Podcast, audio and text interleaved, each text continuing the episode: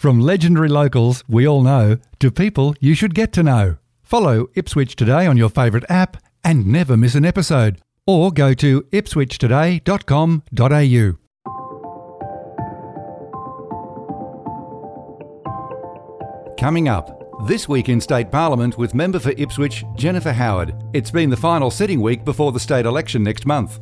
And a very odd thing just happened to Ipswich City Council's website. It's Saturday, September 12, 2020, and I'm Alan Roebuck. Welcome to Ipswich Today, which acknowledges the traditional custodians of the land on which it is produced and pays respects to elders past, present and emerging. This podcast is supported by Kinetics, people-powered web hosting trusted by Australian businesses since 1999.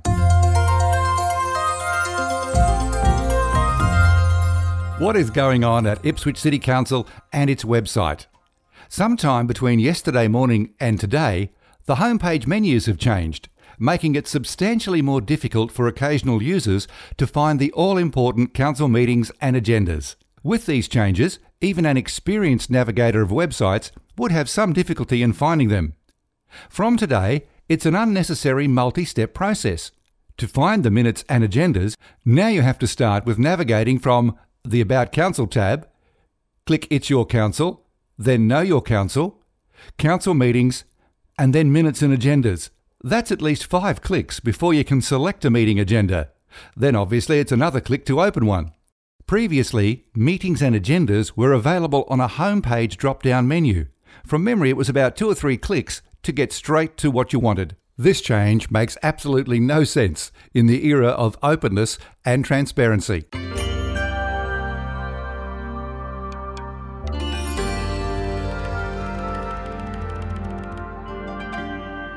Queensland Parliament sat for the final time before the state election on October 31, when we finally transitioned to 4-year fixed terms in Queensland. For a look back at this week and this term of Parliament, I'm joined by the Member for Ipswich. Thank you for talking with Ipswich Today, Jennifer Howard.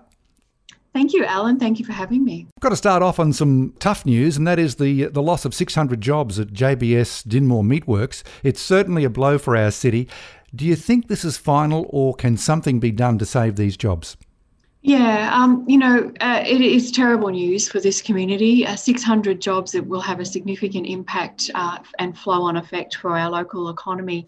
So we will be working with those workers, and we'll try and support them wherever we can.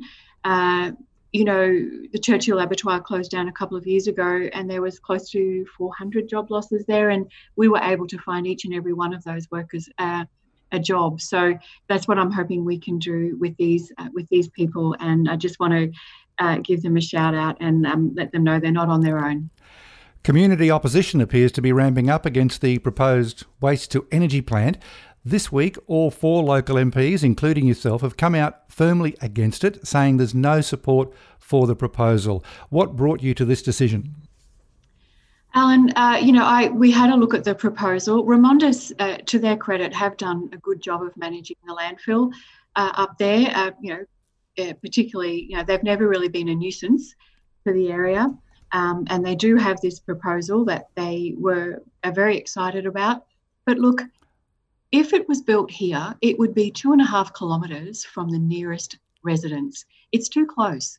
Over the years, we've taken our fair share of the state's waste, particularly in southeast Queensland, and it's time for someone else to take their share. In other announcements this week, a number of new electric vehicle charging stations are coming our way in Ipswich. Do you know where they'll be? Well, we're getting one at the Ipswich City Council at 56 South Street, and we're very excited about it, actually. I know that James Long at Pumpyard on the corner of South and Allenborough Street has a couple of electric chargers there, and we're seeing an increasing number of electric cars getting around town. So very excited to see this facility be available to electric car owners in Ipswich. Well, as more and more people get them, they're going to be needed. It's a bit of a chicken and the egg syndrome with electric vehicles. It really is. That's exactly right. People are very keen for the technology, but they just want to know how it's going to be supported, and this is a good start.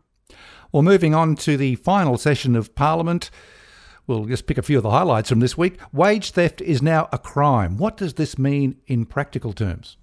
Well, what it means is that it's now a crime for people to be underpaying their employees, and it's estimated that 437,000 Queenslanders have likely been the victims of wage theft. That is an exceptional number, and it's something that, you know, I mean, we all know that if a worker gets caught with their hand in the till, they are charged. So now it's only fair that if an employer is caught taking money from your pocket, they get charged too. A very significant bill was passed this week. The Torres Strait Islander Traditional Child-Rearing Practice Bill is now law. It was exceptional. It was wonderful. Very moving time particularly for Cynthia Louie, the member for Cook, who is the first ever Torres Strait Island person to be elected to the state parliament, and this is something very close to her heart. It was lovely to see all the Torres Strait Islanders milling about parliament. The Premier hosted a beautiful morning tea for them where we could celebrate, and this is an example of really how we've bridged the gap between traditional law and Western law for caregivers. And, you know, it's something to recognise cultural child-rearing practices. It's really a significant step forward. New technology and tougher laws have been introduced to crack down on hoons. I think the average punter will welcome this with open arms because it appears to be, the top 5 complaints from neighbourhoods. Oh, yes. What's going to roll out?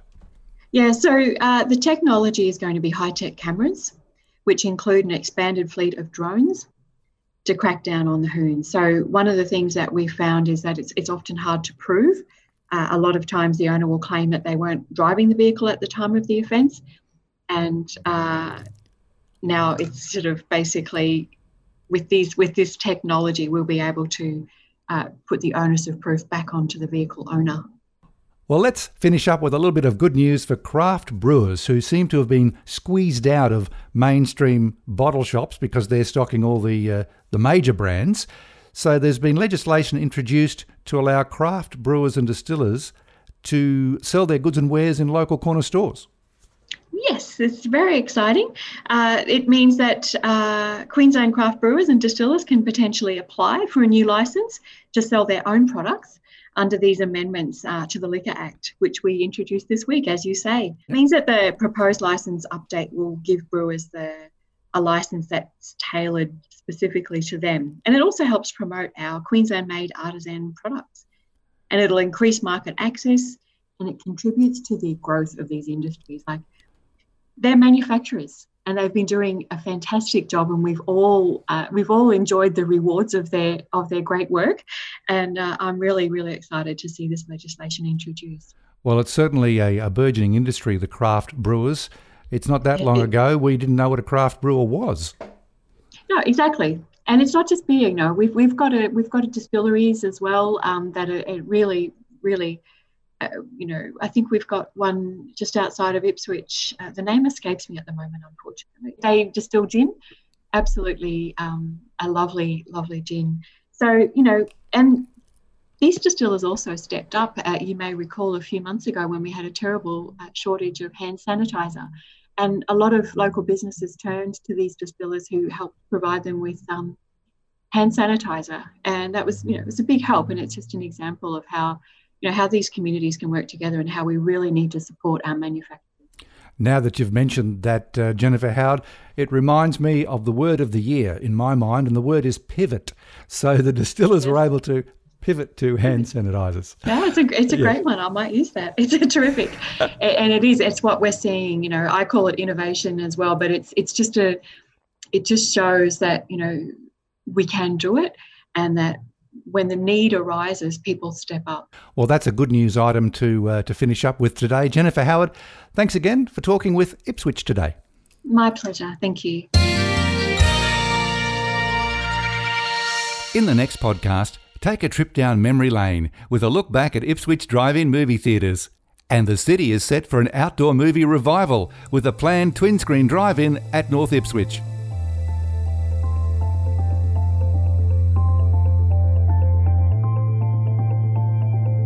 Ipswich Today is supported by Kinetics, people-powered web hosting trusted by Australian businesses since 1999.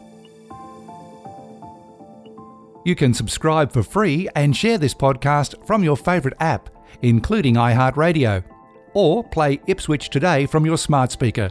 Suggestions are welcome for future interviews and topics. Just go to the Ipswich Today website or Facebook page and leave a message. Music is supplied by Purple Planet Music. This is Alan Roebuck. Thanks for listening.